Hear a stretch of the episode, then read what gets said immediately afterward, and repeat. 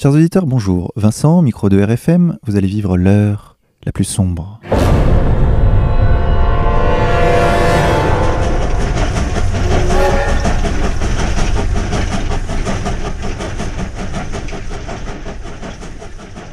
Chers auditeurs, pour cette 41e émission, je me trouve aujourd'hui en Ariège, dans le sud-ouest de la France, dans une ferme située sur une colline en pleine nature, et je me trouve accompagné de deux militants d'égalité et réconciliation. L'un d'entre eux est un militant que vous connaissez probablement, il s'agit de Adolphe, caricaturiste bien connu et qui publie souvent des dessins dans la rubrique des dessins de la semaine, chaque dimanche, sur le site d'égalité et réconciliation. Adolphe qui s'appelle en réalité Nico. Nico, bonjour à toi. Bonjour à tous. Merci d'avoir accepté notre invitation. Chers auditeurs, je me trouve également avec un militant, le chef de la section ariégeoise, Franck. Franck, bonjour à toi. Bonjour Vincent. Chers auditeurs, alors sachez que le temps du jingle, nous avons dû nous déplacer car nous étions sous un magnifique sol pleureur dans le jardin de cette ferme et il s'est mis à pleuvoir, donc c'est un temps orageux. Peut-être entendrez-vous le vent et l'orage au cours de cette émission. Donc c'est la nature. Alors Nico, Oui. tu es un historique d'égalité et réconciliation. Tu Oui. étais là pratiquement au tout début de la création de l'association. Est-ce que tu peux nous raconter, s'il te plaît, comment tu es entré à égalité et réconciliation?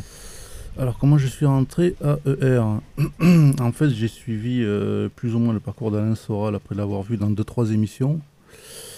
Et euh, ensuite, euh, j'ai vraiment, accroché et acheté les bouquins et lu ces bouquins quand il a, pris parti pour Dieudonné. Derrière ça, donc, il a créé ER et j'ai suivi ça un petit peu de loin pendant un an. Et j'ai attendu donc un an avant d'adhérer à ER parce que, enfin, pour voir si c'était un mouvement sérieux, si c'était juste un truc, euh, un fan club ou, euh, ou autre chose. Donc, euh, quand j'ai vu que c'était sérieux, j'ai adhéré pour apporter ma main à l'édifice. Et alors justement, cette main que tu as apportée, c'était essentiellement, me semble-t-il, les vidéos, la publication sur, le, sur les tout débuts du C'est site. ça, ouais. Mhm. Alors j'ai commencé en donnant un coup de main au responsable vidéo de l'époque. Puis euh, il a dû se, se désengager, donc c'est moi qui ai pris la responsabilité de, ce qu'on a appelé ensuite le pôle vidéo, qui constituait donc à, faire essentiellement du montage. À partir de là, j'avais proposé l'idée euh, qu'on fasse une vidéo tous les mois avec Alain pour qu'il puisse parler de, l'actualité, puisqu'à l'époque il fallait chaque fois qu'on attende pour relayer euh, en fait des vidéos d'Alain, il fallait attendre qu'il passe à la télévision. Et comme ça se faisait de plus en plus rare, donc, euh, donc j'ai proposé cette idée qu'on parle un petit peu d'actualité, qu'il nous, nous donne son avis sur l'actualité un petit peu, fait une fois par mois. Et donc a démarré, euh, de là a démarré le- la vidéo du mois. euh, Devenu voilà, le Soral Répond que nous connaissons aujourd'hui. c'est ça, ouais. Qui a démarré avec un petit caméscope à 200 euros, euh, sans micro, euh, avec euh, quasiment aucun moyen. D'accord. Et donc ensuite, ton activisme s'est porté vers le dessin. Ça s'est porté petit à petit par le dessin, puisque j'ai fait, euh, j'ai fait un petit peu de tout à vert, j'ai donné un coup de main à la publication, euh, j'ai donné un coup de main au graphisme, j'ai donné un coup de main sur le site, j'ai fait pas mal de trucs, et dont la section, section PACA. Ensuite, je suis revenu à mes, une petite passion d'enfance qui était le dessin et plus largement la caricature. Parce qu'à l'époque, donc, j'étais beaucoup en contact avec Zéon et, euh, et Joe le Corbeau. Qui qui étaient les deux caricaturistes euh, qu'on voilà, connaissait à l'époque. C'était les, les deux seuls en fait à faire des caricatures, euh, on va dire, qui n'allaient pas euh, dans le sens de Charlie Hebdo. Donc comme c'était les, les deux seuls, c'est eux qui se prenaient en fait tous les procès. Et je me suis dit, si on est plusieurs à se mettre au boulot, vu que c'est pas, c'est quand même pas grand chose, enfin je pense. Euh, si on est plusieurs à se mettre au boulot, euh, il y aura peut-être beaucoup moins d'attaques. Donc j'ai vu le truc un petit peu comme ça et donc j'ai j'ai apporté un petit peu ma main à l'édifice. euh, voilà. Alors les auditeurs, Nico, connaissent ton style. Le style de Adolphe, un style très épuré, un Ouais. style très acerbe également. Euh, D'où te vient ton inspiration? Au niveau du style, ce que je fais, ça se rapproche plutôt de la caricature de presse, un peu à l'ancienne, euh, avec des très peu de traits, euh, essayer d'être le, le plus concis possible. euh, je m'inspire beaucoup de Conk, qui est pour moi le, le maître absolu dans le, dans le, dans le domaine. Donc c'est pas du tout ce que fait par exemple Zéon. Ce que fait Zéon, c'est très graphique, c'est magnifique ce qu'il fait d'ailleurs, ça je serais incapable de le faire. Donc j'essaie de me rapprocher plutôt de, voilà, de, des caricaturistes de presse originaux, comme, euh, comme Conk par exemple. Voilà, en ajoutant un petit peu de couleur, des trucs un petit peu rigolos ou décalés euh, par rapport euh, aux faits que je traite, euh, qui sont quand même assez violents parfois. Mhm. Et euh, au niveau de mon inspiration, ben, en fait, j'ai très peu d'inspiration. Je, pour ma part, je m'intéresse beaucoup à l'actualité et je m'amuse à allumer la radio, par exemple RMC, c'est pratique pour ça. Parce que vous avez des gens qui donnent leur avis, si on peut appeler ça un avis.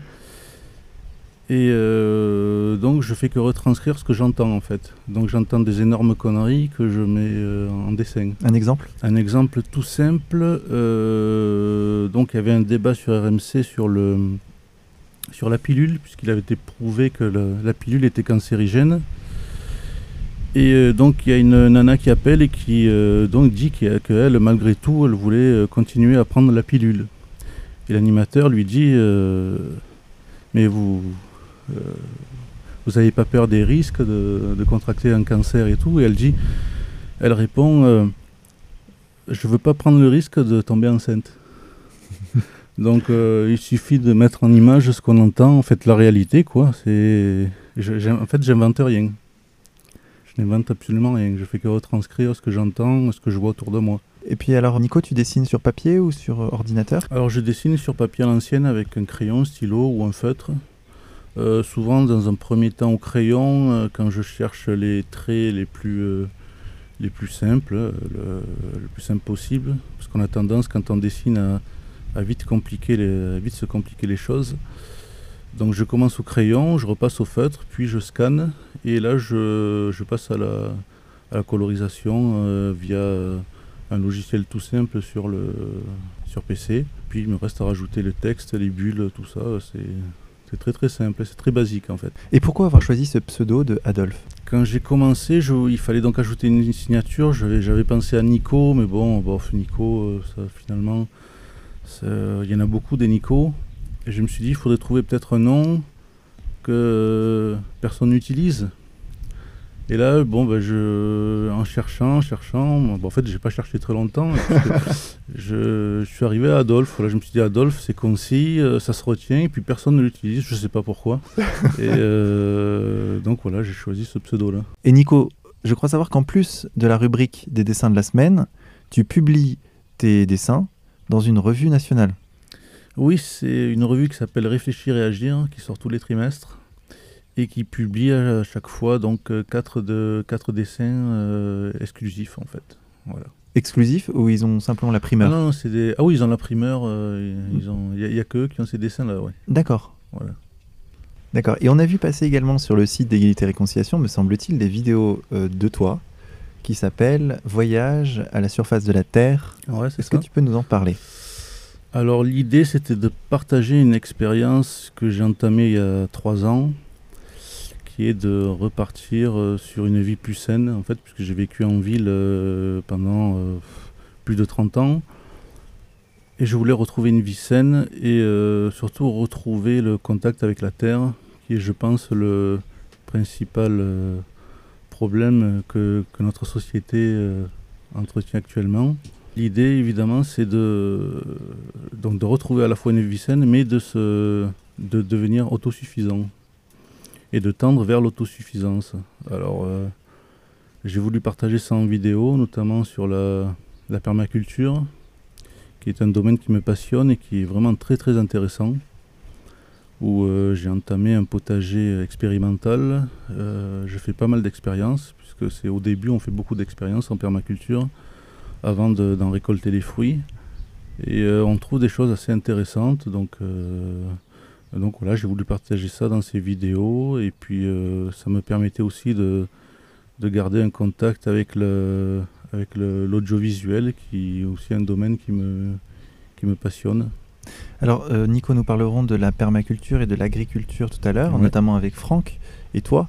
Et euh, moi, j'avais une autre question à te poser. Mhm. Ça fait combien de temps que tu as réalisé ce retour au rural? Ça fait maintenant trois ans. Donc euh, c'est beaucoup de travail, c'est beaucoup de lecture aussi. Il faut aussi bien s'y préparer, on tombe dans des pièges, donc euh, il faut voilà, ça, demande aussi de, faire des erreurs, d'apprendre. Euh, c'est très très long. Il faut être patient, il faut être à l'écoute, il faut savoir observer.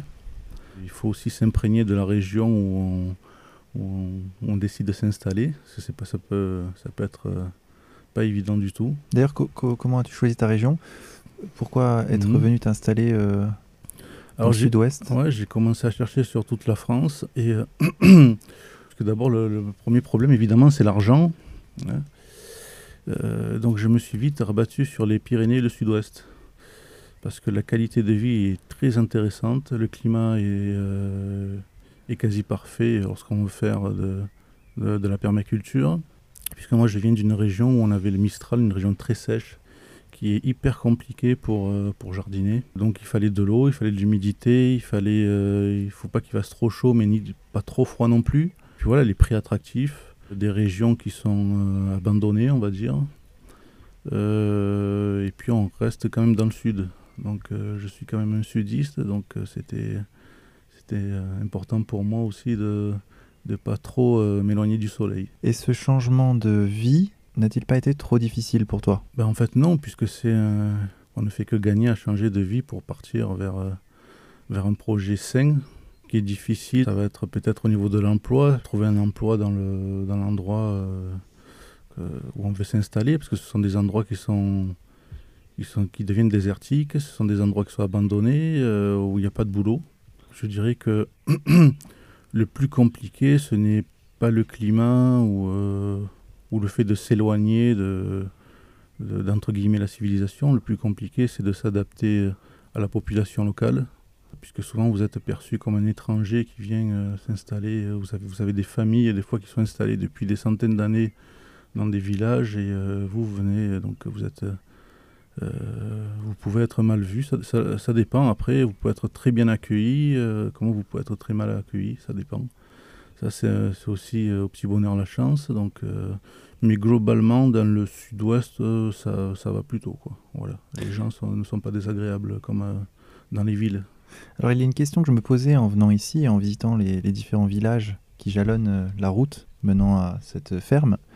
C'est est-ce que les gens dans ces régions euh, éloignées des grandes villes sont sensibles à la situation de la France? Est-ce qu'ils est -ce que ce sont des gens politisés? Est-ce qu'ils se positionnent? Ou est-ce qu'ils sont vraiment en dehors du débat euh, national ben, Ils ont la télé. Donc à partir du moment où ils ont la télé, euh, ils répètent, enfin ils ne font que répéter ce qu'ils voient à la télé. Généralement, ils sont très... je remarque que les gens ici étaient très ancrés au Parti Socialiste pour des raisons je pense euh, peut-être d'intérêt, je sais pas. Ils sont pas au contact direct avec les problèmes que pose euh, l'immigration. Euh. ils sont très anti-immigrés, clairement. J'entends, c'est ça, c'est ça qui est assez intéressant, c'est qu'il y a un discours qui est très à droite. Et dans les faits, ça vote massivement à gauche. C'est difficile à, cerner, mais c'est c'est ce que j'ai remarqué en arrivant ici.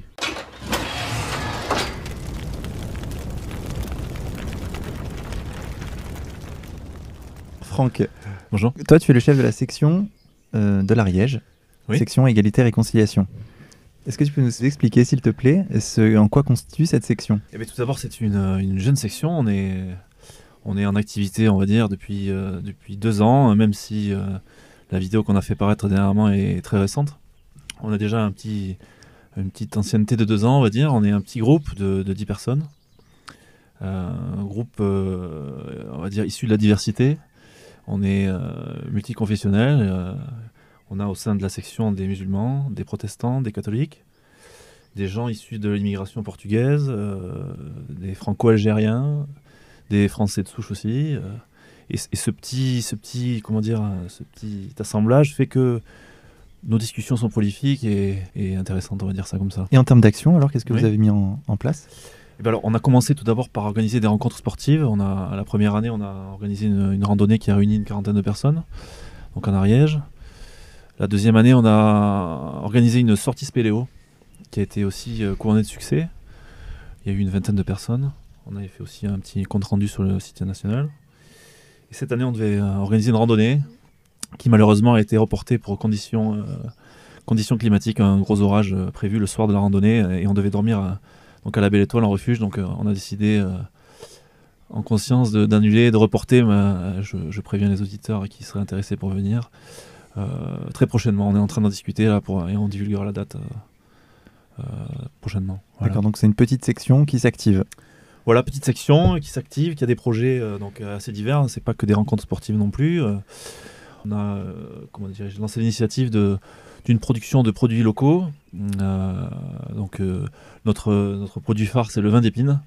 C'est un petit vin apéritif de entre 16 et 18 degrés qui est en fait un, délicieux mélange entre du vin rouge et euh, des fleurs de des fleurs de prunelier macérées. Et nous sommes en discussion actuellement avec Sanguisterae pour une production et une vente par le biais de Sanguisterae. Voilà. C'est un projet commun, collectif qu'on a entre, les camarades du groupe. Et pour aussi euh, subvenir à des besoins financiers, il ne faut pas se le cacher, parce qu'on a besoin aussi de, sous. Et ce, projet-là euh, nous lie et, nous permet, de, je pense, dans le futur, de, récupérer un peu d'argent. Donc c'est bénéfique pour nous. Voilà, Nico en a parlé aussi. Euh, on, on s'intéresse beaucoup à l'autonomie et à la permaculture, oui. pour ma part, je suis installé en agriculture avec mon épouse. D'accord, donc je précise à nos auditeurs que nous sommes actuellement dans ta ferme. Oui, exactement, oui. C'est ça, donc tu es l'heureux propriétaire de cette ferme. Tout à fait. Et donc Franck, toi aussi, tu as le même parcours que Nico. Tu viens de la ville et tu t'es installé à la campagne. Oui, oui, tout à fait. Ben, je, peux rapidement dire, j'ai 38 ans, je suis marié, je suis double actif, donc euh, je n'ai pas de statut à proprement parler agricole, je suis salarié. Et j'aide ma femme qui, elle, est cotisante solidaire, c'est le statut euh, de la MSA. Donc on a effectivement ce projet-là, on a racheté une ferme il y a trois ans, on a quitté la vie citadine il y a trois ans avec mon épouse, et on s'est installé donc, euh, dans le nord de l'Ariège, euh, dans, la vallée de la et on a, décidé de créer un projet, un projet de vie, tout d'abord parce que c'est, à la base c'est ça, c'est un projet de vie familial, euh, basé sur deux, principales activités agricoles qui sont le maraîchage bio, et euh, l'élevage de brebis euh, et la transformation laitière, donc le fromage de brebis. Franck, il y a eu quelque chose que tu me disais avant l'émission, disons-le, c'était que tu étais en couple et que ça avait été très important dans ton projet de réenracinement. Oui, tout à fait. Je, pense que c'est même essentiel. La, cellule, pour moi, euh, optimale pour ce genre de projet-là, c'est le couple, puisqu'il y, a une dimension de transmission aussi, et ça, il ne faut pas se le cacher, pour les futures générations. Et, et le couple, quand il est bien organisé, répond, répond à ces attentes-là. Euh, Par rapport, en fait, à un groupe d'amis, une communauté, c'est mm. peut-être moins, moins pertinent. Oui, effectivement, euh, l'Ariège est, est, un, est, une terre qui a accueilli beaucoup de, communautés aussi. Et on peut voir euh, facilement le, les échecs fréquents de ce genre de, de, projet-là. je suis persuadé que le couple est l'élément essentiel de par sa fonctionnalité et, et sa bivalence. Voilà. Euh, d'autant plus qu'on a choisi, euh, moi et ma femme, de, prendre en charge chacun un atelier. Moi, je suis responsable du, maraîchage. Je me suis formé pour ça. Euh, ma femme, elle aussi, s'est formée, pour l'élevage et la transformation laitière. le fait de diviser aussi le travail comme, de cette façon-là nous permet aussi de gérer nos ateliers indépendamment, même si chacun donne un, coup de main à l'autre quand, il faut, le donner. Alors, chers auditeurs, vous entendrez probablement qu'il pleut pendant que nous parlons. Nous sommes abrités, j'ai oublié de le dire tout à l'heure, sous une sorte de grange, c'est ça? Euh, Mais ça ne va pas nous empêcher de continuer l'émission. Franck, il y a une question fondamentale. C'est euh, celle la question qu'évoquait euh, tout à l'heure Nico. C'est comment faire pour les auditeurs qui nous écoutent et qui voudraient peut-être retourner ou aller vers la nature. D'un point de vue professionnel, comment s'organiser? Nico le disait assez bien, le nerf de la guerre, c'est l'argent j'ai choisi de passer par un crédit bancaire pour, euh, pour accéder à ce projet-là. Euh, je ne saurais pas dire si c'est le meilleur des, la meilleure des façons de faire, mais c'est quand même un sacré boulet dans, dans les perspectives futures euh, qui oblige à dégager un minimum mensuel. Donc ça c'est une première chose, il faut évidemment éviter au, maximum l'emprunt bancaire, je, je, le pense sérieusement. Ensuite il y a l'accès au foncier, l'accès au foncier c'est relativement difficile aussi, il y a beaucoup de jeunes je, parle en Ariège, qui, ont du mal à accéder à ce foncier-là, parce que bah, ça coûte cher, hein, il ne faut pas se le cacher. Euh, une, parcelle de terrain, ça coûte, ça coûte cher. Donc ça, c'est vraiment la première des choses à réfléchir, le, foncier et l'argent qu'on peut y mettre à, l'intérieur. Ensuite, il y a, tout, l'aspect formation. Hein. Moi, j'ai observé ma grand-mère étant petit, j'ai vu comment elle faisait, comment elle se débrouillait dans un jardin, les légumes qu'elle en tirait. Mais c'est pas pour autant que j'ai appris le métier de maraîcher. Donc il y, a une base aussi théorique qu'il faut, faut, faut appréhender. Euh, avec mon épouse, on a choisi de passer par un, diplôme, un brevet d'État. C'est le brevet professionnel de responsable d'exploitation agricole. C'est un gros mot pour dire, euh, pour donner en fait un statut agricole. Ce statut permet d'accéder à des subventions européennes, qu'on appelle européennes, mais qui sont en fait euh, qui est de l'argent français. Hein. Marine Le Pen le disait assez bien l'argent que la France donne à l'Europe euh, nous retombe en pluie fine ensuite par la suite. Donc on n'a pas à rougir de, bénéficier de l'argent européen puisqu'à la base c'est de l'argent français. Et ces subventions peuvent aider dans, le début à, s'installer en agriculture. Après, si, chacun peut s'intéresser à, aux statuts différents euh, et, se rapprocher d'une chambre d'agriculture, euh, il existe plusieurs formes d'installation. Nous, on a choisi l'installation progressive. Donc on bénéficie d'une subvention à 50% de tout le matériel qu'on achètera sur une période de 5 ans, sur justificatif euh, fin de facture. Donc ça c'est quand, même, euh, quand même conséquent puisque 50% ça représente une sacrée somme, même si en maraîchage et en élevage on n'a pas énormément besoin d'argent. Euh, nous puisqu'on avait déjà un bâtiment et, on a choisi aussi de travailler avec le moins de matériel possible, mais c'est quand même conséquent puisque, puisque dans les premières années on s'aperçoit que les besoins en argent sont assez importants. Euh, voilà pour le côté financier et côté formation, je pense que c'est les, deux éléments importants. Et puis, je dirais euh, se préparer aussi physiquement parce que quand on vient de la ville, on a un rythme de vie, on a une façon de faire, une façon de vivre totalement euh, liée à son cadre de vie et, la vie à la campagne est rude, ça il faut, il faut pas se le cacher parce que parce que c'est se lever tôt, parce que c'est s'occuper d'animaux, parce que c'est être confronté à, à des naissances, à des décès, à, à, des, à des, comment dirais-je, on, confronte aussi son corps à, des événements qui, qui, qui, dans un cadre urbain, euh, ne sont pas forcément nécessaires. Quoi. D'ailleurs, j'invite les gens à venir euh, faire un stage à la maison pour, pour voir que, que, que physiquement, c'est, c'est conséquent. Et d'ailleurs, j'ai du mal à me dire maintenant, à réaliser euh, comment dans ma vie, dans ma vie passée, pardon, je, je dépensais euh, argent et, gouttes de sueur à aller transpirer dans les salles de sport, alors qu'aujourd'hui, je, fais mon sport euh, quotidien sans. Mais attention, Franck, tu invites les auditeurs à venir faire un stage à la maison. Malheureusement, là, il faut indiquer une, adresse mail où te joindre. Mais c'est de ta responsabilité. J'invite, j'invite. Euh, oui, c'est vrai. il va peut-être avoir beaucoup de monde qui va arriver alors. Euh, Franck, j'avais une question à te poser. C'est par rapport à toutes les tentations qu'on subit lorsqu'on habite à la ville. Je pense par exemple euh, aller au cinéma, des choses très bêtes, mais qui en fait sont importantes pour les gens puisqu'ils constituent l'essentiel de leur euh, loisir, de leur, ce qu'on appelle le temps de loisir. Comment tu fais, toi, pour maîtriser ça en toi? Toutes ces tentations-là, toutes ces choses ne te manquent-elles pas? Ma femme aurait pu répondre à cette question-là. je, peux y répondre aussi, oui. C'est la commodité de la ville. Oui, tout à fait, tout à fait. Bah, disons que le, rythme journalier euh, diffère complètement. Il est, calé, euh, nous on est, on est en élevage, donc on travaille avec des animaux. Donc le, rythme de la journée est calé sur le, rythme de, du soleil. Euh, donc on se lève assez tôt le matin, on s'occupe des animaux le matin, le jardin ensuite. Donc il y a, je vais, je, vais, je vais être assez direct, il n'y a pas de place en fait pour la distraction. je n'ai pas le temps de regarder la télé, j'en ai pas chez moi d'ailleurs. je n'ai pas le temps d'aller au cinéma. Les vacances, c'est très réduit puisque les animaux, c'est 24 heures sur 24. Donc on a la, chance d'avoir nos beaux-parents à côté qui, peuvent nous dépanner de temps en temps, mais on part très rarement en vacances. Et, j'en suis pas malheureux, je te dirais. Parce que, parce que quand on est bien chez, soi, on n'a pas forcément envie de partir. Nico? Si je regrette euh, ce que j'ai fait? Non, sur cette question de, du, des tentations, de, du système de consommation de masse ben, C'est justement ce que j'essaie de fuir. Donc euh, si je suis venu ici, c'était pour fuir tout ça, et, parce que je n'en avais pas besoin tout simplement, et que ce dont j'avais besoin, c'était d'avoir mon terrain, c'était de faire pousser euh, mes plantes, de, planter mes arbres, de manger mes fruits et légumes, euh, sachant d'où ils venaient, et donc de ne pas bouffer de la merde, quoi. Et donc, il n'y a aucune. ça me vient même pas à l'esprit de d'aller au cinéma, voir le dernier film de Polanski ou de je sais pas qui d'autre. Euh, ok, alors malgré tout, entre, entre vous, il y a quelque chose qui vous sépare. C'est euh, que toi, Nico, tu as fait le choix de la permaculture. Et toi, Franck, tu as fait le choix de l'agriculture telle qu'elle se concevait dans les années 50-60. Alors, expliquez-moi chacun d'entre vous pourquoi avoir fait ce choix spécifique? Euh, Nico, pour commencer.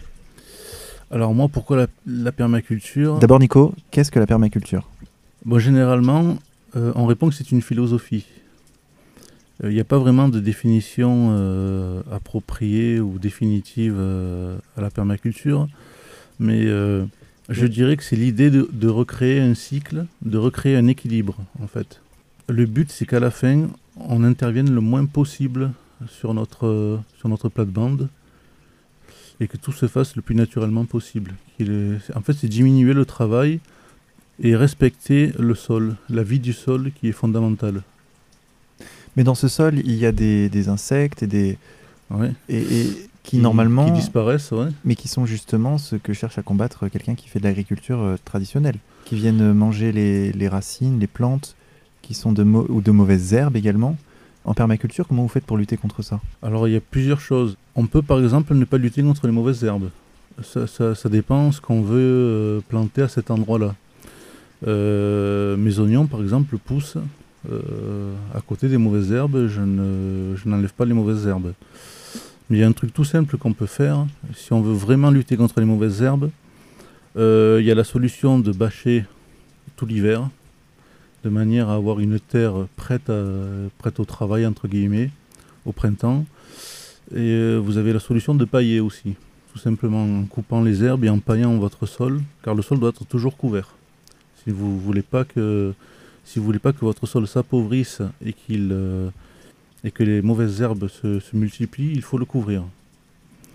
Alors après, vous avez, vous avez d'autres méthodes, mais après, ça- ça dépend toujours de ce que vous allez y planter. Il y a, des, il y a certaines, euh, certaines plantes qui nécessitent de ne rien avoir autour.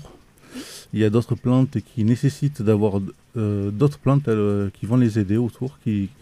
Car il faut savoir aussi que les, mauvaises herbes, ça permet de, de conserver l'humidité. Donc ça peut être un atout aussi. Ça peut être un atout, ça peut attirer certains insectes intéressants comme les sauterelles par exemple qui ont besoin des herbes hautes et qui vont manger euh, pas mal de qui, qui vont se, qui vont se nourrir de pas mal d'insectes ravageurs par exemple. Donc ce sont, tout, ce sont des choses qu'il faut expérimenter et ensuite euh, faire le choix en, en fonction des cultures que vous voulez euh, que vous voulez mettre en place. J'ai pas été trop. Par- Pardonne-moi Nico, mais si la- l'action de la permaculture, c'est justement l'inaction de l'homme sur la nature, Ah, dans, dans ce sens-là, finalement, la Terre, euh, théoriquement, devrait être un, jardin. Alors la, permaculture, ce n'est pas l'inaction totale, parce que ça, ça serait une idée fausse euh, ou une idée un petit peu de, voilà, ça, serait faire rêver un peu les gens. Il y, a- il y a quand même toujours du travail, surtout en amont. Lorsque vous débutez sur un terrain euh, entre guillemets neutre où vous allez vous installer en permaculture, ça va demander énormément de travail avant d'arriver à un équilibre général, parce que ce qu'on cherche, c'est l'équilibre. Donc comme les terrains sont totalement déséquilibrés, il faut beaucoup de temps à- à remettre tout en ordre. Après, euh, c'était quoi déjà la suite de la question? Ah oui, ça doit être un. C'était l'idée que euh, si, si, en ne faisant, et si en ne faisant rien, si l'idée c'est de laisser la nature faire, bah, mais la nature quand elle fait, regarde ce qu'elle fait, elle fait des, Mhm. des broussailles, elle fait, euh, mais elle produit pas. euh, Il faut savoir que le, le climax de la nature, c'est la forêt. euh, surtout en Mhm. Europe, toute, toute végétation va évoluer vers la forêt. Si on la laisse vivre euh, et se développer naturellement, euh, une végétation qui à la base pourrait être un champ, un champ labouré comme on peut l'avoir en face de, de nous, son climax, on, dit, on, on appelle ça un climax, ce sera la forêt. Il tendra vers, à revenir vers la forêt, donc par des, des étapes différentes. C'est la mousse. enfin, des- Et donc justement, le rôle de l'agriculture, c'est de, c'est de s'extraire de ce, de ce climax Oui, et, oui, de, oui, et de- oui. et de parvenir à une Et la production. permaculture, je- enfin, si je peux me permettre, je joue, joue un peu avec ça et, et se sert de. Par exemple, on a le jardin forêt en permaculture qui est un concept très intéressant où on essaie de reproduire une forêt en mettant plusieurs strates d'arbres, de, taille d'arbres qui vont, qui vont s'entraider et on va avoir ensuite une forêt totalement comestible. Ça, c'est un concept très intéressant, par exemple. Et, et par rapport aux, be- aux bestioles, tout à l'heure je te parlais des Les bestioles. insectes, ouais. Tu m'as pas répondu. Parce qu'il y, y a des bestioles et quand on bêche son terrain, on détruit les nids. Comment ça se passe euh, en, en permaculture? Quand on a trop d'insectes nuisibles, c'est qu'il y a un déséquilibre et qu'il peut manquer certaines plantes ou certains insectes qui vont se nourrir de ces, des, insectes nuisibles en fait. Donc on peut par exemple, si on a trop de limaces, on peut mettre des canards. Euh, en faisant attention parce que les canards ça peut manger aussi tout le, le potager. Mais euh, évidemment, si vous n'avez euh, si vous n'avez rien sur votre terrain qui va se nourrir des limaces, vous allez avoir des limaces qui vont pulluler et vous n'allez plus vous en sortir. Euh, donc, euh, il faut chercher constamment l'équilibre et c'est pour ça que c'est un travail, c'est très compliqué et ça, nécessite beaucoup d'observation. Et euh, moi, ce que je peux déconseiller aussi aux gens, c'est lorsque vous vous installez, d'éviter les terrains cultivés autour de chez vous.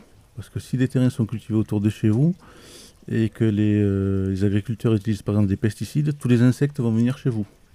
Donc ça, Mm. c'est un, c'est donc en plus des pesticides que vous allez vous prendre sur la gueule, vous allez vous prendre aussi les insectes qui fuient le- ces endroits. Et qui viennent se repaître de ce, Voilà. de ce milieu que, ah ben oui, donc que euh, tu as constitué et qui est fait de quoi finalement Un terrain de permaculture, ça ressemble à quoi concrètement? C'est un terrain qui est euh, quasiment pas labouré, qui est, on va dire, biné, qui va être euh, allégé.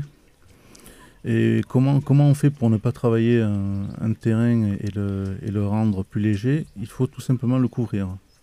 On peut le couvrir de matière organique, on peut le couvrir de de- d'herbes, etc. Euh, alors ça peut prendre des années, ça peut prendre des années. Mais on peut arriver comme ça à ne jamais labourer son terrain tout juste biner voilà, lorsqu'on plante euh, ses plants. Le, le labour se fait naturellement avec les vers de terre. Hmm.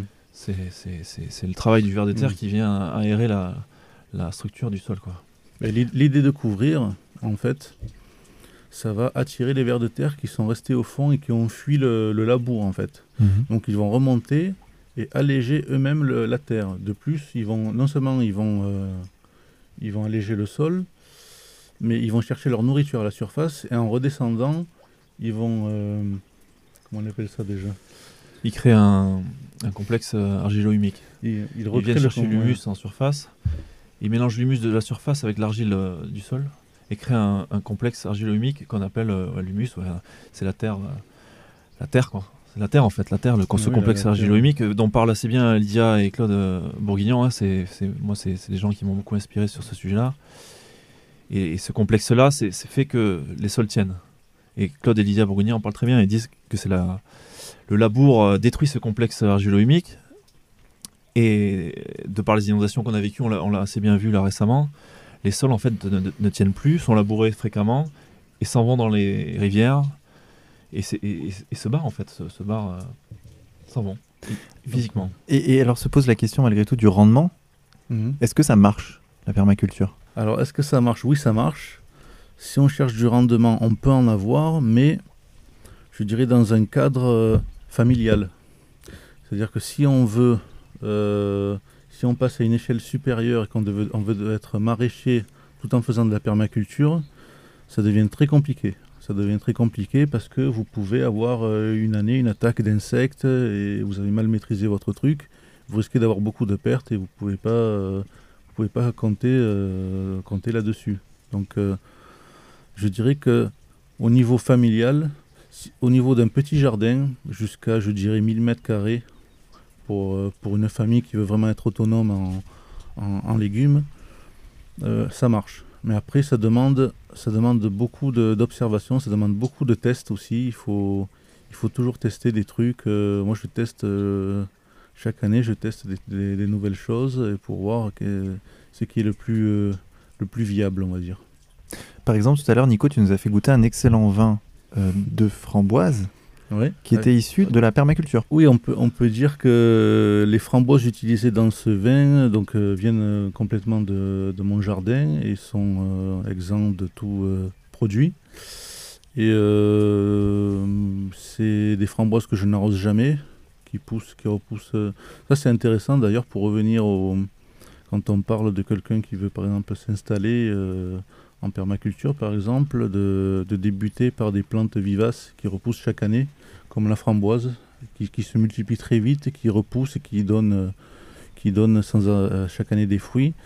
Et euh, je me contente simplement de couvrir le sol au printemps avec euh, à peu près une épaisseur de 20 cm de paille ou de, de tonte de gazon, ce qui va euh, aider à reconstituer l'humus et qui va conserver l'humidité au pied, de, au pied des, des framboisiers.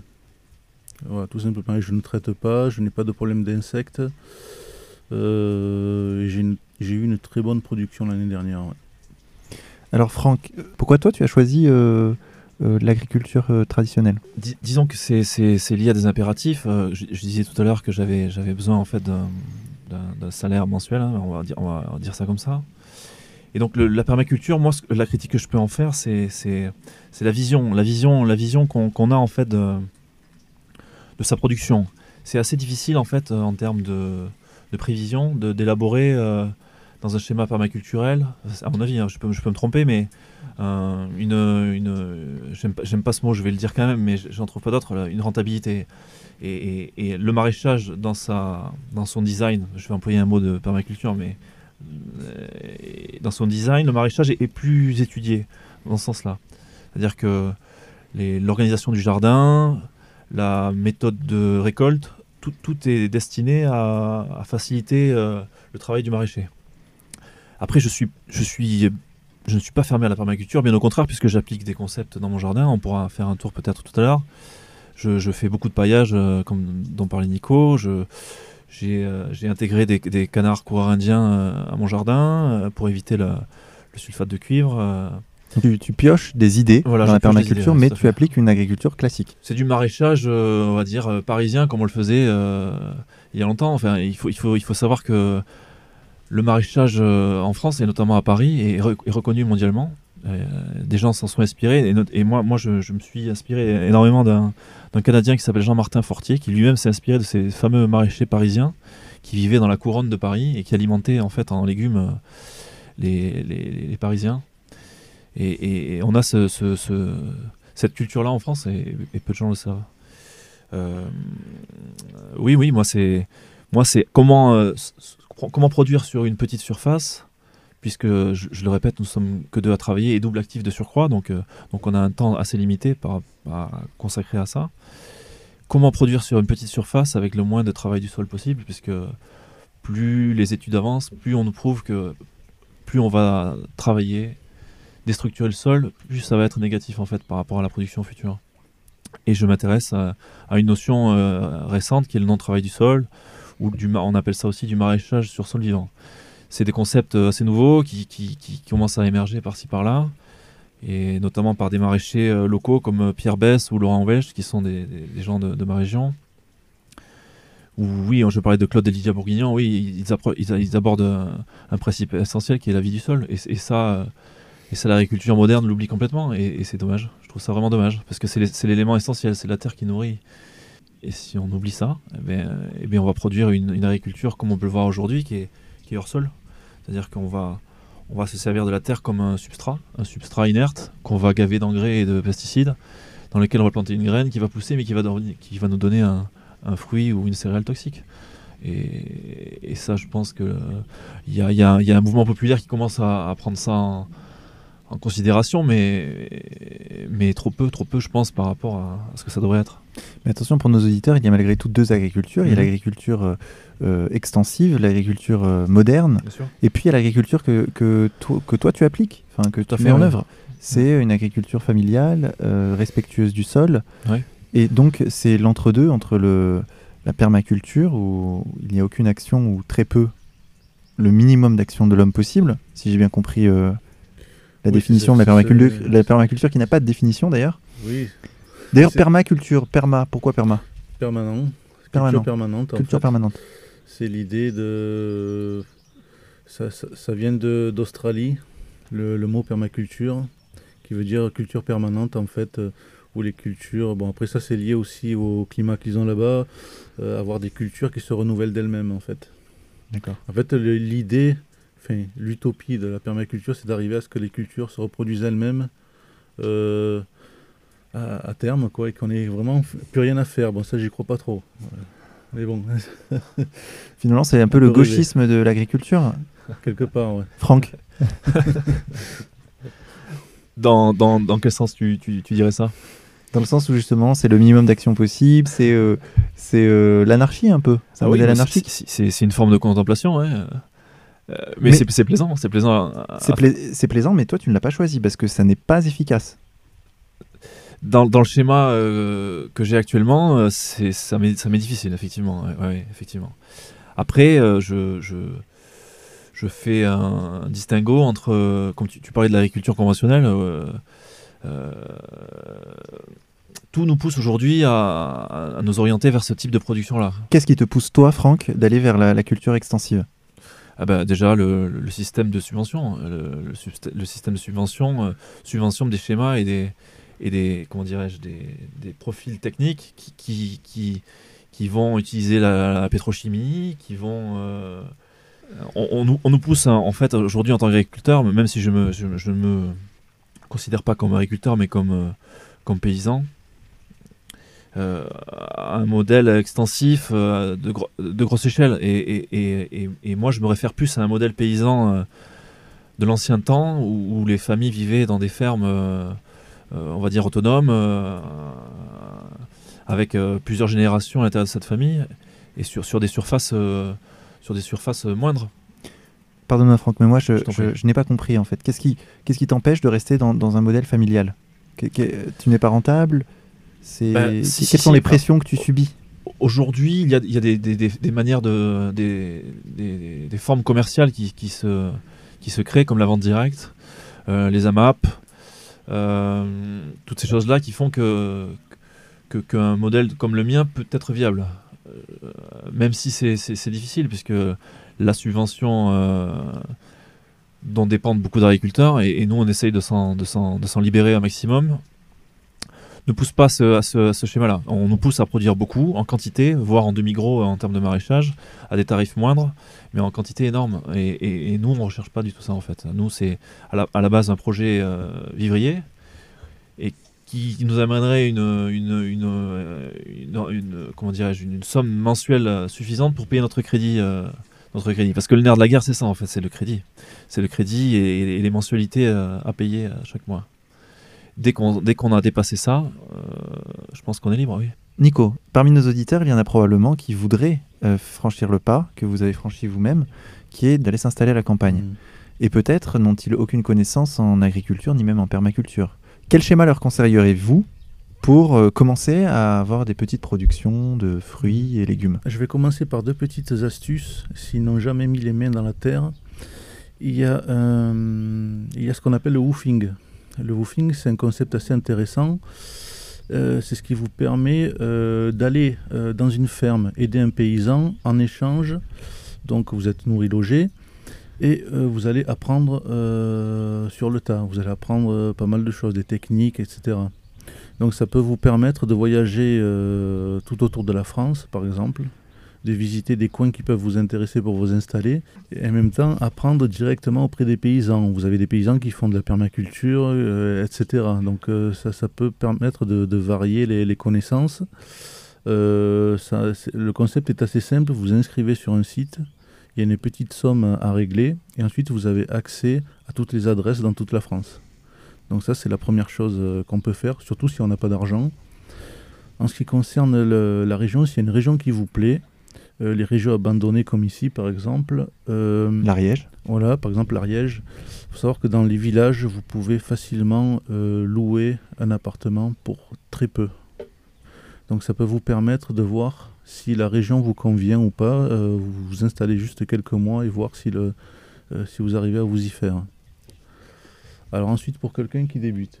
Pour quelqu'un qui veut débuter dans le jardinage, je dirais qu'il ne faut pas euh, voir les choses trop grandes parce qu'au départ on veut tout faire euh, et on veut trop en faire.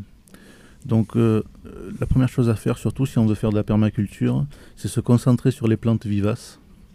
les herbes médicinales par exemple, ça peut être les herbes aromatiques et en mettre de partout dans le jardin, apprendre à les cultiver, à les bouturer. ça c'est très très important. Euh, avoir une connaissance aussi des arbres, ça c'est la première chose à faire. Planter des, arbres fruitiers.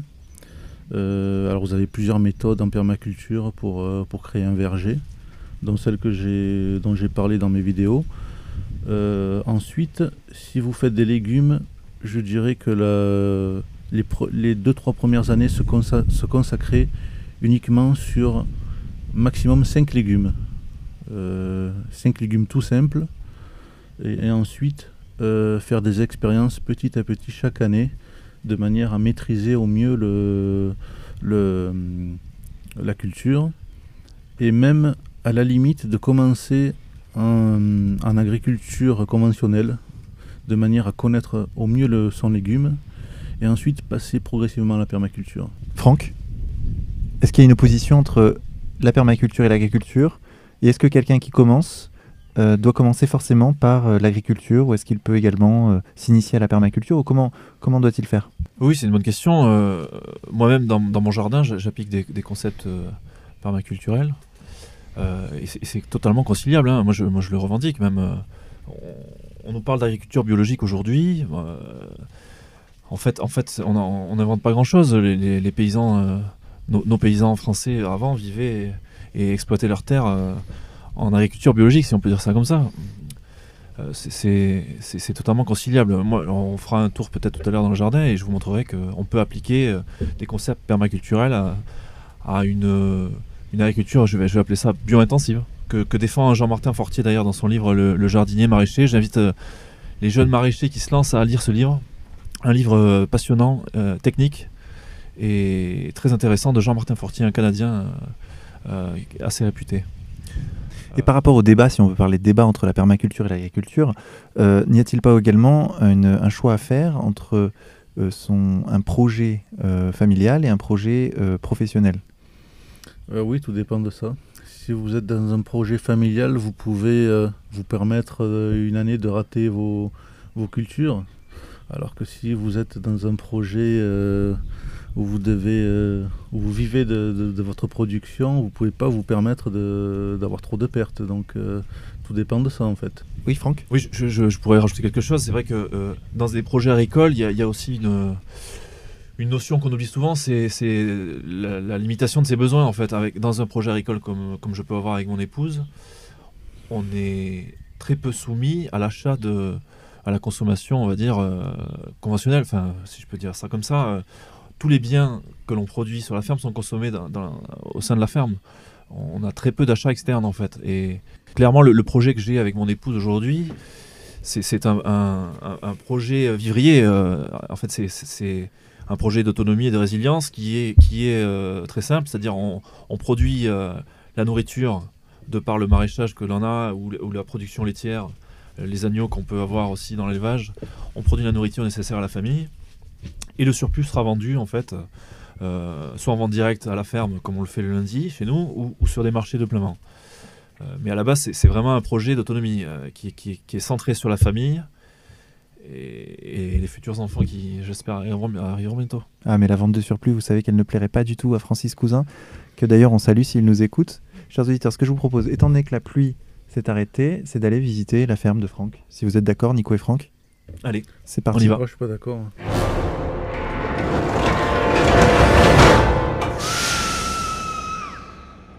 Chers auditeurs, alors je me trouve en ce moment même dans un champ avec Franck et Nico à mes côtés. Alors j'ai mis des bottes parce qu'en fait il- la pluie a repris et le sol est complètement mouillé. Alors Franck, explique-nous où nous nous trouvons. Ben Vincent, nous sommes dans mon, dans mon jardin. Euh, nous sommes sur, euh, sur une, euh, un des coteaux ariégeois. Vous pouvez voir qu'il y a une pente assez importante dans mes jardins et j'ai choisi l'option de, de construire des terrasses en fait. J'ai fait des terrasses. Euh, il doit y avoir une, quarantaine de terrasses. Pourquoi les terrasses? Parce que c'est plus praticable euh, quand on travaille sur une pente, que la terre se réchauffe rapidement, qu'elle est orientée euh, de la meilleure des façons, c'est-à-dire face au soleil, plein sud. Et que dans le système d'irrigation que j'ai choisi, c'est-à-dire un système d'irrigation par gravité, la terrasse y trouve bien sa place, puisque grâce à la pente, on peut, accélérer en fait le débit, d'eau. Voilà. Dans ce jardin, qu'est-ce qu'on y trouve? Ben, on y trouve euh, tous les légumes de saison. Euh, vous pouvez voir euh, en face de vous des, des carottes qui commencent à pousser. Sous les, sous les toiles, vous avez des radis et de la roquette. Sur votre gauche, du chou. Nous avons des fraises en face. Donc il y a pas mal de choux quand même. Hein. Trois, je vois trois alignements de choux. Voilà. ouais. Ben, regardez, c'est intéressant. On peut, on peut, on peut observer donc ces, ces terrasses de choux. Nous avons choisi de ne pas utiliser de traitement chimique. Donc nous utilisons une barrière mécanique. En fait, ce sont des toiles tissées qui laissent passer la pluie et qui empêchent les altises. En fait, les altises qui sont l'ennemi numéro un, on va dire, du chou. Une sorte de petite puce euh, noire euh, qui saute de, feuille en feuille et qui vient euh, en fait percer comme, comme du papier à musique les choux. Donc deux solutions se, se posent, soit l'utilisation de produits chimiques, ou alors comme nous nous avons choisi, c'est-à-dire une barrière mécanique, une toile tissée qui laisse passer la pluie et qui va normalement laisser les altises en surface. Aujourd'hui on en voit moins parce que là il pleut actuellement donc les altises ne supportent pas la pluie et on n'en verra pas aujourd'hui mais, mais c'est assez efficace dans, le, dans, la lutte contre les altises. Donc là ils font à peu près je dirais 20 cm de hauteur. Euh, ils seront euh, mûrs euh, quand? Ben après l'été, on les récolte après l'été. Là, on les a plantés il y a, on va dire, un gros trois semaines. Voilà. On en profitera après l'été. Et tout en haut là-bas, qu'est-ce qu'on voit? Alors nous avons des courges, des pommes d'or qui sont en train de pousser tout là-haut, entre lesquelles sont plantés des, pieds de maïs. Bon, c'est un vieux, une vieille technique mexicaine de culture qui s'appelle le milpa. J'aurais dû planter pour être plus complet des haricots grimpant, mais j'ai juste mis en fait des courges et du maïs. Le maïs est censé pousser, s'élever et protéger la courge euh, du soleil qui va pousser en, surface. Le haricot grimpant, lui, dans, le trio, est censé normalement s'enrouler autour du maïs et s'en servir comme tuteur. Euh, j'ai choisi de ne pas mettre du haricot pour des problèmes de, récolte, puisque euh, associer ces trois cultures complique la récolte. Et, en maraîchage, on a besoin de, de, facilité de récolte. Voilà. Puisque les récoltes sont fréquentes et, plus on est rapide dans la récolte, euh, plus on a du temps après à consacrer à autre chose. Alors je vois qu'il y a des tuyaux d'arrosage par terre, donc contrairement au principe de la permaculture, tu euh, arroses tes plantes. Alors j'arrose euh, peu mes plantes, j'ai repris quelques principes, je, paille énormément mes, cultures. On peut voir en face de l'ail qui est prêt à récolter, hein, on le voit là-bas, qui a été paillé toute l'année en fait. En dessous on a une planche d'oignons de, de, aussi qui a été paillée.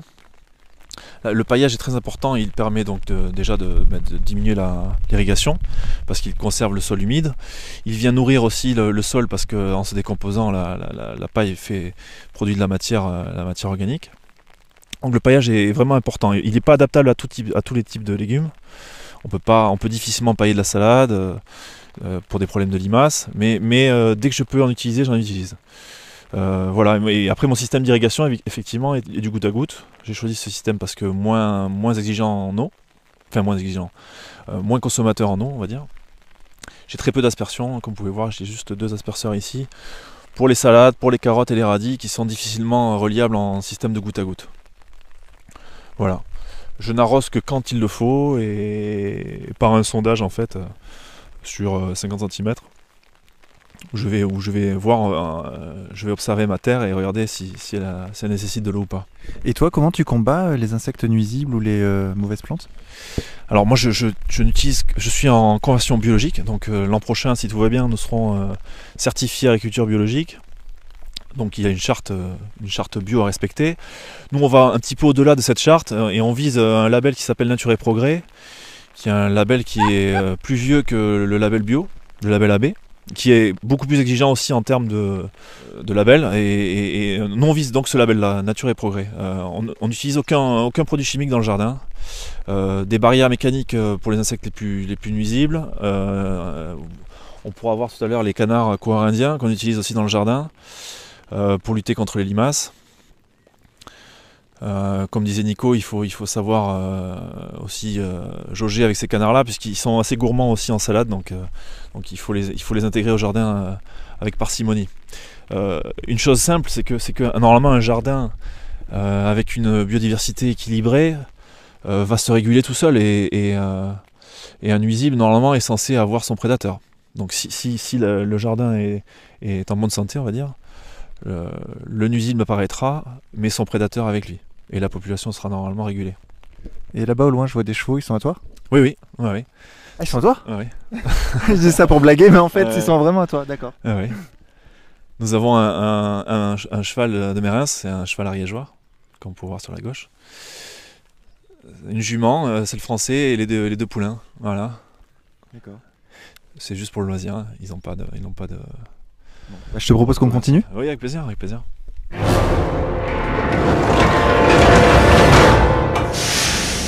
Alors là, Franck, euh, on arrive sur une partie de ton terrain où les choses deviennent moins claires. Est-ce que tu peux nous expliquer ce qui s'est passé ici?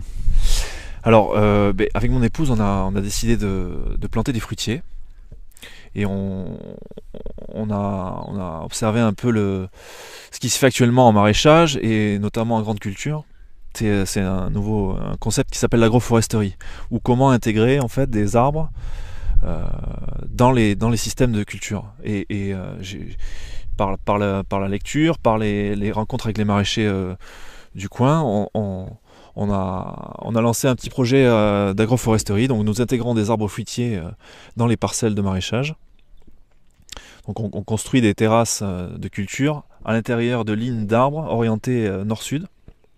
Et l'arbre en fait vient jouer un rôle protecteur. Il amène aussi de l'humus par ses feuilles qui tombent au sol et par son rôle aussi de son rôle de racinaire et la, vie microbiologique qu'il amène avec lui. Donc l'arbre, s'il est, s'il est euh, comment dirais-je, bien orienté, bien dirigé et bien contenu, peut amener euh, une vie, euh, une biodiversité et, et, profiter en fait aux planches de culture qui seront, qui seront pas loin. D'accord, donc là pour le décrire à nos auditeurs, dans votre champ, je vois des, comment on peut appeler ça, des, des, troncs d'arbres euh, des débuts d'arbres, oui, tout à fait, des plants d'arbres euh, en, en, rangée et autour, euh, en fait, finalement, c'était pratiquement un champ. Là, il est livré à lui-même pour l'instant, c'est-à-dire qu'on a, on a, laissé en fait la vie, la vie se faire et, et pour petit à petit travailler sur une surface qui atteindra les 5000 m2. Là, on, travaille actuellement sur, sur 1200, 1300, 1400 m2. À terme, on peut voir que le jardin fera à peu près 5000 m2. Voilà. Donc ces arbres sont tout jeunes, ils ont un an. Un arbre, euh, pour être productif, euh, il lui faut au minimum 4 à 5 ans pour euh, commencer à produire des fruits. Donc l'agriculture, c'est aussi ça, c'est la patience et la contemplation. Continuons.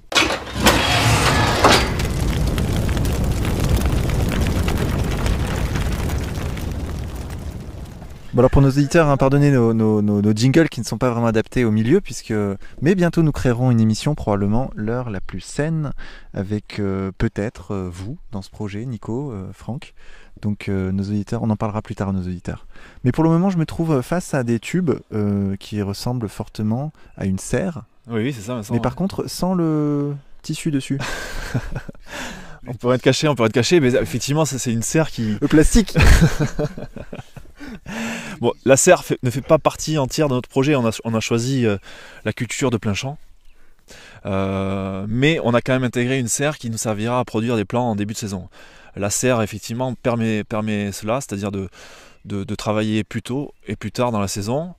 Et, comme nous avons choisi de produire nous-mêmes nos plants, euh, cette serre nous servira à ça. Après, il se trouve que nous sommes dans les premières années d'installation, que, que le travail euh, s'accumule et que, et que nous n'avons pas fini de, de, bâcher cette serre. C'est pour ça que tu peux voir qu'elle est toujours. On, on, a juste les arceaux qui sont devant nous. Il manque effectivement le bâchage, qui sera fait normalement euh, à l'automne. Quoi. Donc tu as quasiment environ la moitié de ton champ qui est euh, non productive. tout à fait, oui. Ouais, ouais, Même si on ne le voit pas là, mais il y a une activité biologique intense, invisible à l'œil nu, mais mais ça travaille déjà. Quoi. Alors Nico, est-ce que les principes de la, de la permaculture sont respectés dans ce, dans ce jardin? Oui, ben en fait, euh, on est en plein dedans. C'est-à-dire que ce soit dans la partie cultivée ou dans la partie non cultivée, on voit un respect euh, total du sol, ce qui est primordial, une couverture constante. Euh, j'ai vu qu'il y avait des problèmes d'altise en haut. alors j'ai peut-être une petite astuce pour ceux qui ont des, petits jardins, c'est de planter de, de, la menthe à côté des, des choux pour faire, pour faire partir les altises. C'est assez efficace. Moi, je l'ai testé l'année dernière. Euh, ensuite, concernant cette partie-là, ben ouais, c'est une partie qui n'est pas encore cultivée. Partie en jachère donc Ouais, partie en jachère. Euh, ça permet au sol de, se régénérer. Euh, ça permet aux insectes de, faire leur travail tranquillement. Le sol n'est pas remué. je parie que le, si on fait un trou, ça va être bourré de vers de terre.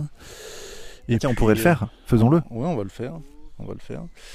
Et euh, l'idée des arbres fruitiers euh, pour créer aussi de l'ombre, c'est euh, ça aussi c'est intéressant. C'est intéressant et ça, rentre pleinement dans le concept permaculturel. Et là, on est même pas loin du concept de, jardin-forêt. Je vais, chers auditeurs, je vais creuser un trou pour voir si ce que dit Nico est avéré. Chers auditeurs, Franck, pour creuser le trou, vient de ramener un instrument de quel outil s'agit-il, Franck? C'est une outil, euh, un outil inventé par un Français qui porte le nom de grélinette. En fait, il est, conçu pour éviter de, se faire mal au dos son, quand on l'utilise. En fait, il est muni de, plusieurs, on va dire, pics. Ça va de 3, 4 ou 5 pics, de deux manches en bois, et ça fonctionne de cette manière-là. Je pense que les auditeurs euh, ne pourront pas voir vraiment comment je l'utilise, mais sachez que les, crocs se plantent dans la terre, on y monte dessus, et avec son poids, ça permet d'en fait d'enfoncer les pics dans le sol. Et par le biais des deux, manches, on a juste à soulever sans se faire mal au dos. Et hop, voilà, une grillinette. Et le résultat de cette excavation, chers auditeurs, nous allons la voir tout de suite.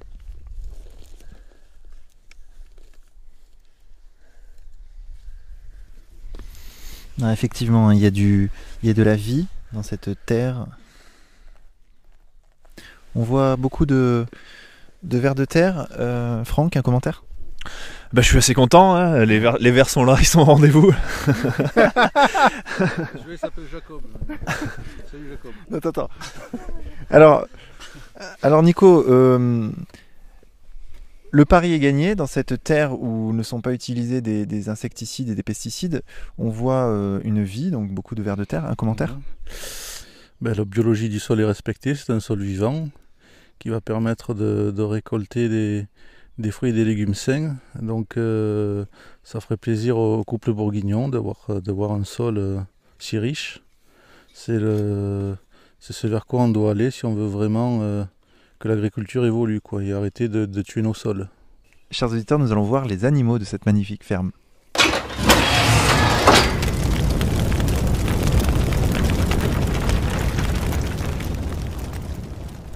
Écoute Vincent, nous arrivons devant une mare, une mare qu'on a construite en fait pour récupérer l'eau de, l'eau de pluie de la maison. L'eau est collectée du toit et vient se jeter enfin dans une mare qui est censée récupérer l'eau.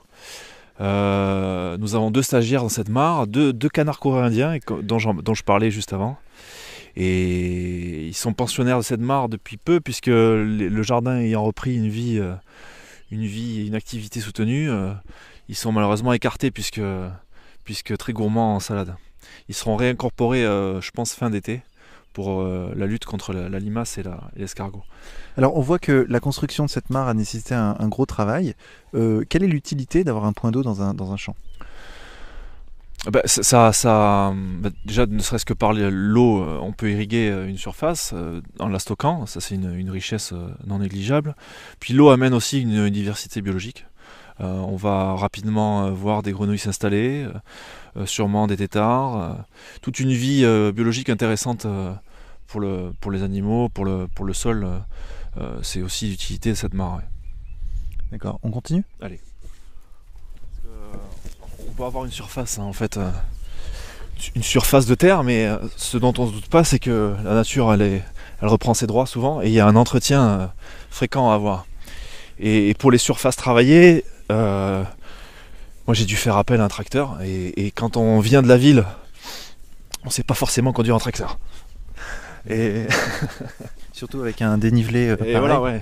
Et euh, il faut, savoir que euh, fréquents sont les accidents de paysans renversés ou tués par leur tracteur. Donc ça, c'est aussi un savoir à acquérir et qui fait partie de la formation nécessaire. le tracteur dans une pente, c'est très dangereux, il faut le savoir. Ouais. Chers auditeurs, nous avons marché 5 minutes environ pour nous rendre dans un champ ouvert où l'on peut voir quoi une trentaine de 50 50 tu peux dire 50 moutons? 50 ben, nous sommes là devant un petit troupeau hein, de 50 brebis, euh, si on compte euh, les agneaux de l'année, euh, les futures mamans et les mamans actuelles, on a 50 têtes à peu près. Ce sont des brebis basques, des manèges tête noire.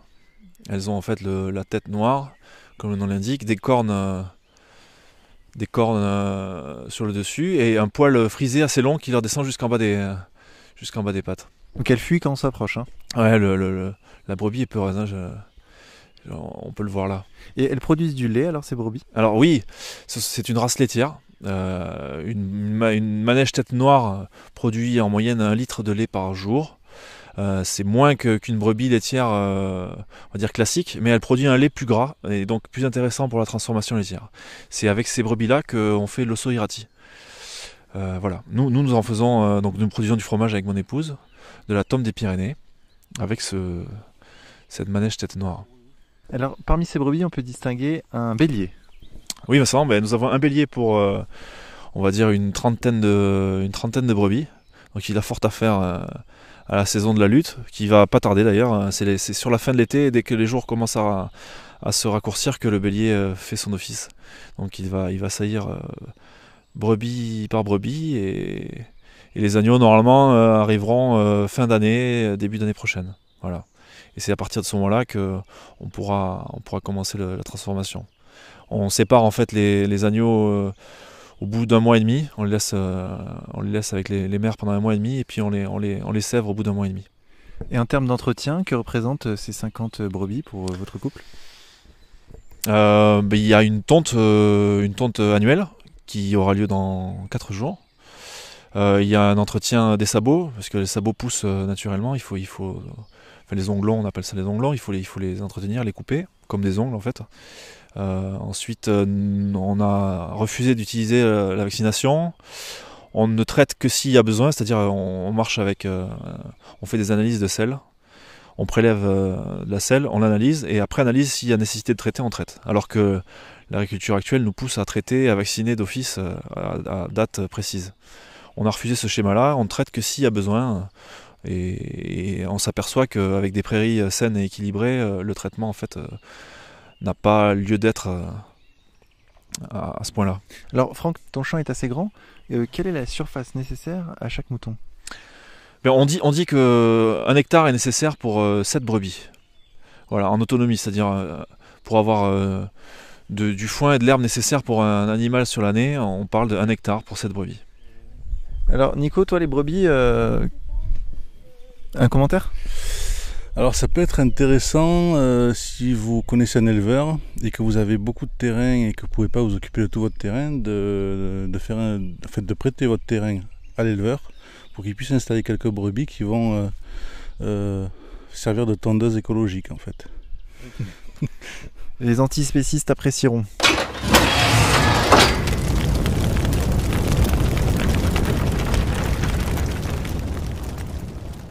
Alors Franck, nous avons remonté le champ et nous nous trouvons maintenant en présence de trois cochons noirs. Oui, ce sont des cochons gascons, euh, des cochons noirs. Euh, nous avons ici deux truies, qui sont en fait deux sœurs, et un mâle euh, qu'on appelle Vera, qui est le mâle reproducteur. donc en fait, ils, nous servent à, enfin, ils nous servent à, écouler le petit lait. Le petit lait, c'est la résultante de la transformation laitière. En fait, quand on fait du fromage, on récupère du petit lait et c'est une, forme de pollution, le petit lait. Il faut, trouver en fait une, façon de l'écouler. Le cochon est, parfait dans, ce rôle-là. En fait, il, ingère le petit lait, le digère, il le restitue et, nous permet d'éviter la construction d'une fosse qui nous coûterait plus d'argent. Donc les, cochons sont là et puis, on a une ou deux, une ou deux portées de porcelet à l'année qui nous permet aussi de dégager un petit revenu, euh, pas négligeable. Les cochons gascons, en fait, sont, sont des cochons noirs, euh, très amateurs d'herbe. Euh, et on les nourrit euh, principalement donc, avec les déchets de la cuisine et un petit peu de farine de son de blé. donc assez économe, le cochon gascon. D'accord, et en termes d'entretien, ça demande beaucoup de travail ou? Non, non, du tout, du tout. Ils, sont, ils ont un abri dans la forêt.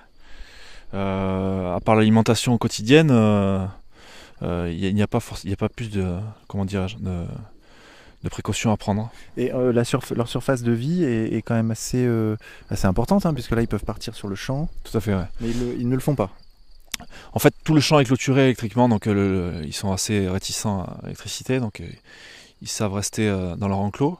Ce, qui, ce qui est nécessaire pour le, le cochon, c'est de renouveler en fait son espace, puisque le, les excréments de cochons sont difficilement en fait euh, euh, ils sont très polluants et il, est intéressant en fait de renouveler les parcelles assez fréquemment pour éviter une pollution. C'est le problème que les éleveurs bretons ont eu euh, du fait de la de la, quantité de, de, cochons sur une, exploitation. En fait, ils ont eu des soucis de, pollution de, nappes phréatiques dû à la concentration excessive des cochons, qui a pollué les cours d'eau, les nappes phréatiques, et on appelle ça l'eutrophisation, et qui a créé en fait des algues à la, à la fin du cycle dans les, dans les, dans les mers. Chers auditeurs, eh bien c'est donc dans cet enclos à cochons que nous allons conclure cette émission. Alors Franck, merci beaucoup d'avoir participé à cette émission. Un, dernier mot pour euh, nos auditeurs? Ben, Vincent, moi j'étais, j'étais ravi de te recevoir. ça fait plaisir de, recevoir des camarades à la maison. Et puis oui, oui, moi j'ai, j'ai une idée qui traîne au fond de ma tête depuis un petit moment. Moi je, pense que comme, comme on a vécu un exode euh, rural, on, vivra, euh, je pense, dans les années qui arrivent, un exode urbain et les gens, les gens quitteront la ville et, je, les invite euh, grandement à le faire, à la vue du, bonheur qu'on peut en retirer. Voilà, n'hésitez pas, franchissez le pas et vous verrez, vous n'en serez pas déçus. Eh bien écoute, quand on voit ta ferme, on comprend que tu puisses être heureux, Franck. Et merci beaucoup pour nous avoir invités ici aujourd'hui. Et Nico, ben, je me tourne vers toi. Merci d'avoir participé toi aussi à cette émission. On espère voir tes dessins bientôt, encore une fois, dans les dessins de la semaine. Ben écoute, tant qu'on me laisse euh, ma liberté d'expression, c'est-à-dire pour pas peut-être pas encore beaucoup de temps, mais euh, ben avec plaisir. En tout cas, ça m'a fait plaisir de te voir. Euh, l'endroit est magnifique, donc ça fait ça fait toujours plaisir de, s'y promener. Et puis voilà, j'espère aussi qu'on va encourager des, camarades à, poursuivre le même, le même chemin que nous et repeupler, on va dire, les, régions euh, abandonnées de, la France. À se libérer des villes. Oui, à se libérer des villes, une sorte de remigration en fait euh, des populations vers la campagne, vers les montagnes. Et, voilà, que, ces endroits ces endroits-là ne méritent pas de, qu'on les laisse mourir comme c'est, le cas actuellement. Donc euh, c'est à nous de, de nous les accaparer, de tout reconstruire, puisqu'il y a tout, il y a tout à refaire. C'est sur ces mots que nous allons conclure cette émission. Chers auditeurs, vous pouvez commenter cette émission sur le site d'égalité et réconciliation. Nous nous retrouvons la semaine prochaine avec Xavier pour une nouvelle émission, un nouvel épisode de L'heure la plus sombre.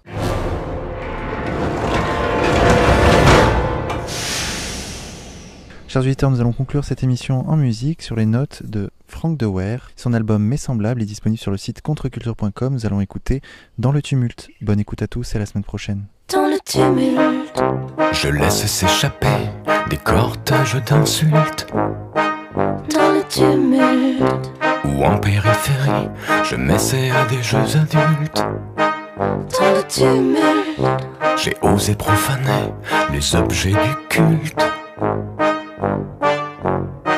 Et je dis vous à tous les saints. Je dis tu à des zeppelins. Et je me dévoue adolescent. Où ça Je fais le siège, remontant les catapultes. Je me suis fendu du domaine de la lutte. J'ai osé profaner les objets du culte. J'ai lavé